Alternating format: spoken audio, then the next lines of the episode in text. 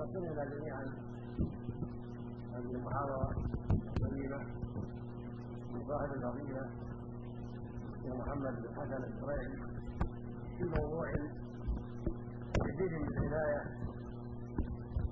وموضوع بيان خصائص المسجد الحرام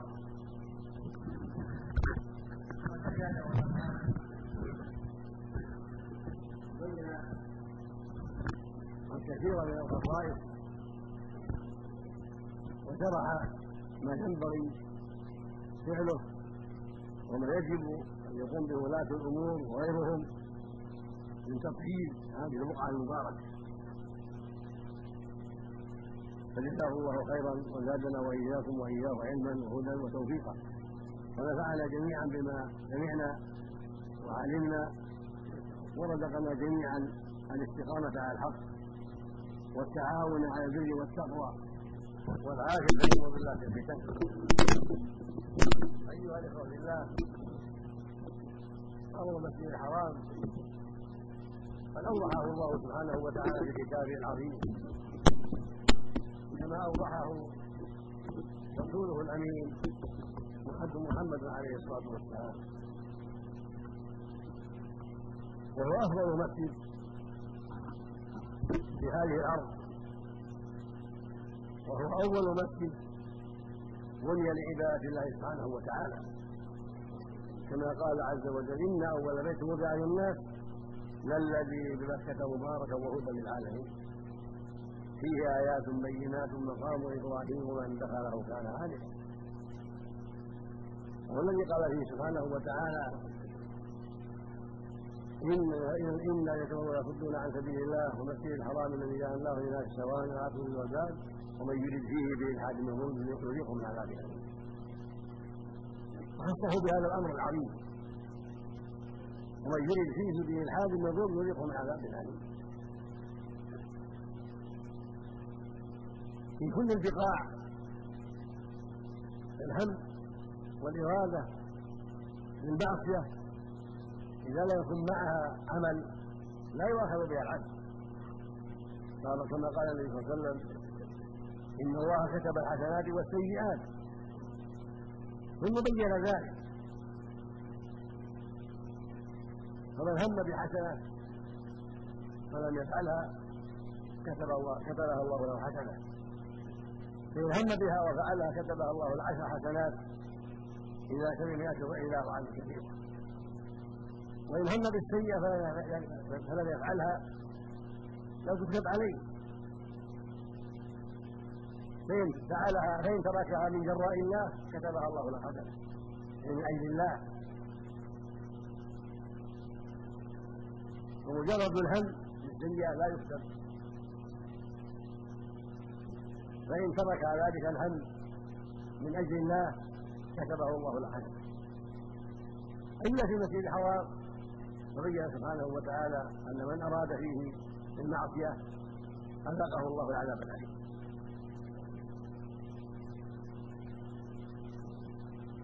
وإن يرد فيه أن يهم يهم فيه بإلحاد لهم، ولهذا عده بالباس بإلحاد.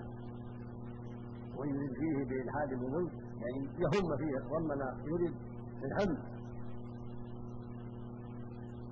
والظلم يشمل الشرك وسائر المعاصي، إن الشرك هو الظلم الأعظم والمعاصي ظلم أيضا.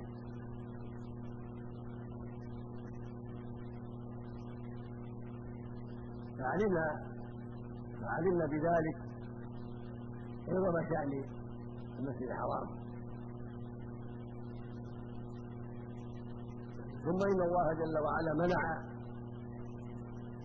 أن يدخله مشرك لا حاجا ولا معتمرا ولا زائرا ولا غير ذلك، تطهيرا له وتعظيما بشأنه، أن يكون مخصصا لأهل التوحيد والإيمان لا يشركه فيهم لا يشركه فيهم أحد من أهل الشرك، لا يشركهم أحد من أهل الشرك والكفر والضلال، كما قال سبحانه: يا أيها الذين آمنوا إنما المشركون نجس، لأن يجب العبيدة فلا يقرأ في الحرام بعد عن عباده. وكان هذا النداء في العام التاسع من الهجرة على يد الصديق رضي الله عنه وعلى يد علي رضي الله عنه وعلى يد المؤذنين معهم في ذلك العام، فإن معهم مؤذنين يؤذنون في الناس، لأنه لا يحج بعد العام مشرك ولا يحج ولا يطوف بيت العريان. والمقصود أنه سبحانه نبدأ بهذه الآية على منع المشركين من هذا البيت الكريم. فلا يقربوا يا أيها الذين آمنوا إن رسول نجد، هذا يعم اليهود والنصارى والمجوس والشيوعيين وجميع المسلمين، كل من كان يصل بعض عبادة لغير الله أو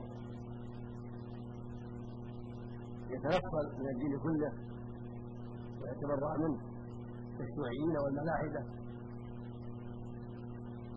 أو اليهود والنصارى الذين هم يسمون أهل الكتاب وهم من أكثر الناس أيضا. فكل من يوصل الركود والضلال هو نجس ممنوع من هذا البيت العظيم من زلزال. فكل من أراد أن يلحد فيه وهو متوحد للعذاب الأليم.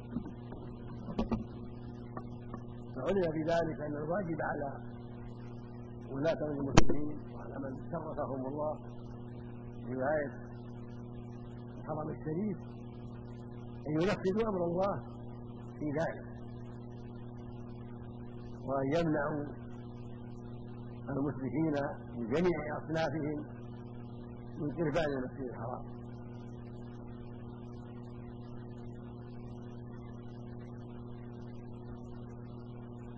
وقد وفق الله جل وعلا حكومة الحرمين، حكومتنا وفقها الله للقيام بجهود عظيمة في تطهير الحرمين وتسهيل أمر الحديث بوجوه كثيرة. وقد أمرت بإيجاد جمع كبير من الدعاة إلى الله عز وجل أيام الموت من هذه البلاد ومن خارجها، من أهل السنة، من أهل العقيدة الطيبة والمعروفين بالاستقامة والإخلاص لله والتوحيد، حتى يرشدوا الناس وحتى يوجهوا الحجاج إلى الخير، وحتى يرشدوهم إلى مناسكهم كما شرع الله، وحتى يعلموهم العقيدة الصحيحة التي قد يجهلونها في بلادهم. وهذا من لطف الله ومن نعمته العظيمة ومن محاسن هذه الدولة السعودية وفقها الله، كما أنها بحمد الله أوفدت الجنة الغفير لمغالب بلدان العالم من أفريقيا ومن أوروبا وأمريكا وآسيا وأستراليا، أو أو أو فتت الجنة الغفير للدعوة إلى الله سبحانه وتعالى من خلال الجامعة الإسلامية المدينة ومن خلال الجامعات الأخرى ممن عرف بالعقيدة الطيبة وخلف السيرة، ليوجهوا الناس إلى توحيد الله ويعلموهم ما جاء به نبيهم عليه الصلاة والسلام، ويوقفوهم في دين الله ويحذرهم من البدع التي ما أنزل الله بها من سلطان. فجزاها الله عن ذلك خيرا وزادها من الهدى وأصلح لها البطانة ووفقها لكل ما فيه صلاح العباد والبلاد. وقد نفع الله بهذا بهؤلاء الدعاة، وهدى الله على أيديهم الجنة الرفيع من الرجال والنساء في مشارق الارض ومغاربها، فلله الحمد والمنه على ذلك. اما ما يتعلق بوجوب تطهير المسجد الحرام من سكان المسجد الحرام سكان البيت الحديث، هذا لا شك من اهم الواجبات. اذا كان من كان بعيدا عن المسجد ينهى عن تقريبه منه ويمنع من قربه إذا كان مشركا، ويتوعد بالعذاب الأليم إذا أراد فيه الإلحاد. الذين فيه والمجاورون فيه والساكنون فيه أولى وأولى بأن يحذروا وأن يعرفوا قدسية المحل الذي هم فيه وطهارته وغير مكانه تطهيره من الشرك والمعاصي، يطهر حتى يكون الطائفون والمقيمون والمصلون فيه في عافية من ذلك. فيجب أن يطهر من الشرك والمعاصي والبدع والضلالات حتى لا يغتر الحجاج والعمار بهم، وحتى لا يقلدوهم في الباطل. بل يجب ان يكون عمار المسجد الحرام يكون عمار المسجد الحرام من خير الناس ومن افضل الناس في العقيده والدين والاخلاق، حتى يتاسى بهم الوافدون ويستفيد منهم الوافدون بالحج والعمره وغير ذلك، ويستفيد منهم ومن اخلاقهم ومن دعوتهم الى الله. ويجب ان يحذروا ان يكونوا دعاه شر بافعالهم او باقوالهم. التخلف عن الصلوات في الجماعة وإظهار المعاصي والمعاذ كل ذلك من أقبح السيئات، ويرجع الحجاج من ذلك بما يضرهم وبما يسيء الصنعة عن, عن البلاد وأهلها. وإذا كان الواقع في البلاد الحرام من انواع الشرك صار الامر اعظم واخطر،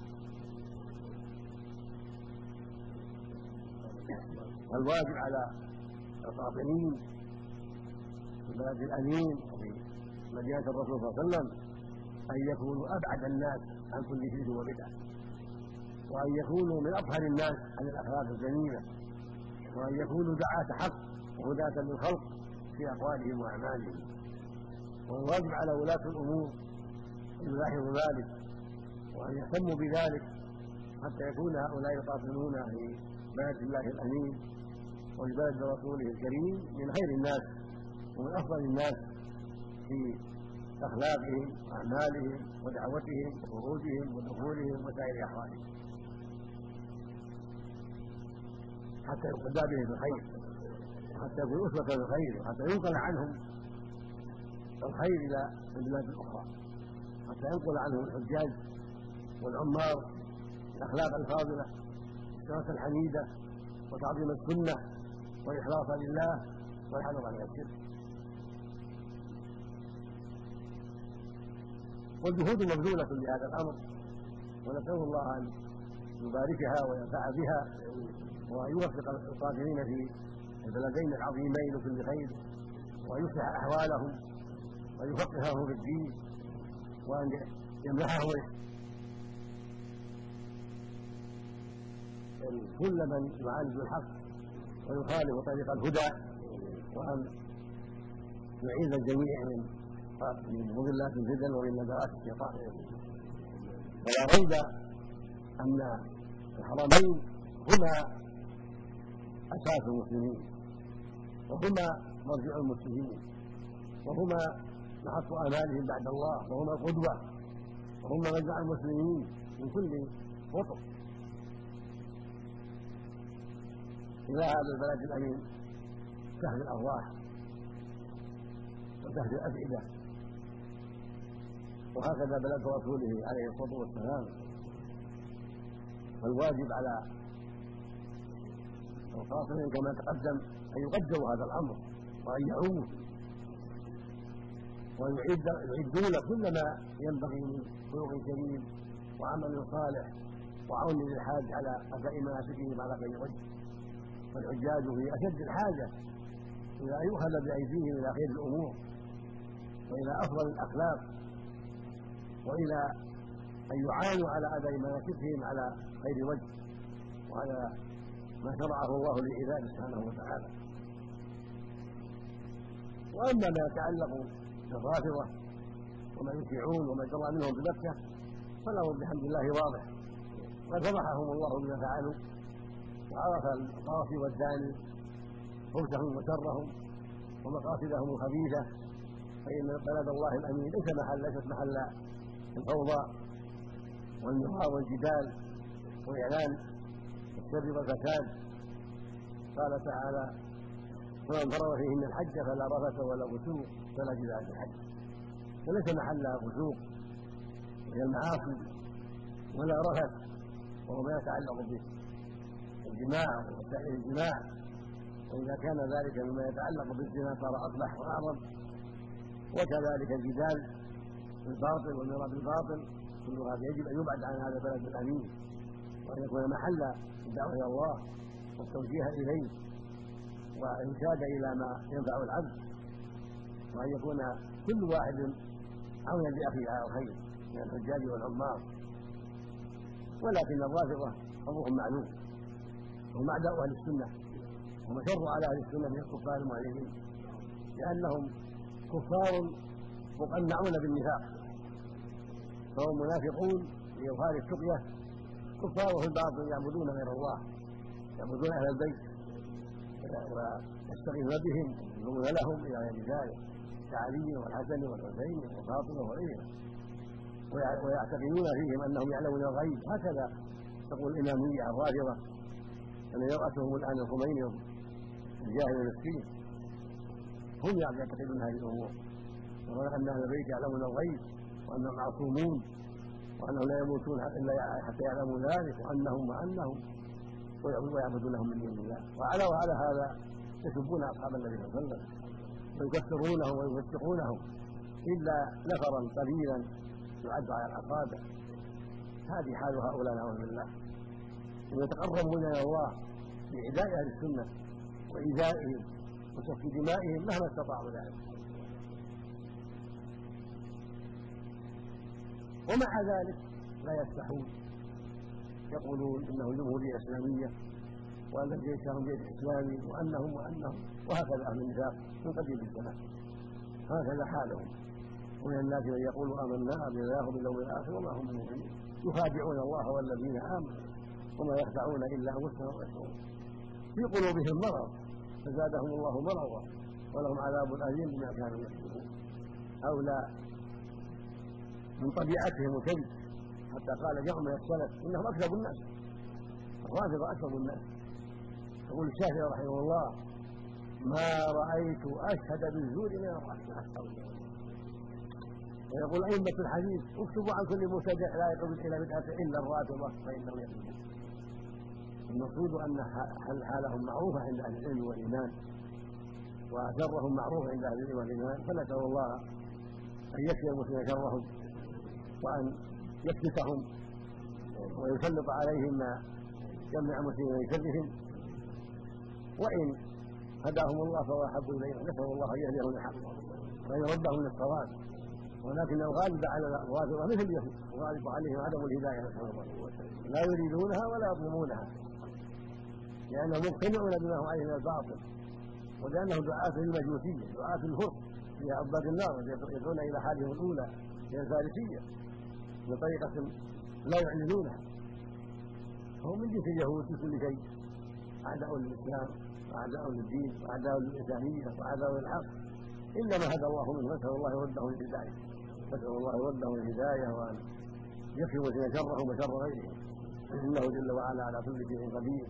ونسأله سبحانه أن يوفق ولاة أمرنا لكل ما فيه صلاح العباد والبلاد في الحرمين وفي خارج الحرمين، وأن يوفق المسلم في الحرمين وفي غير الحرمين لطاعة الله ورسوله والاستقامة على توحيده والإخلاص له والحذر من البدع والشرك والضلال في كل مكان، إنه جل وعلا جواب كريم. كما أسأله سبحانه أن يجزي أخانا صاحب المحاضرة سيدنا محمد بن حسن البصري خيرا، وأن يبارك فيه وأن يثيبه على ما بذل ونصح، وصلى الله وسلم على نبينا محمد وعلى آله وصحبه.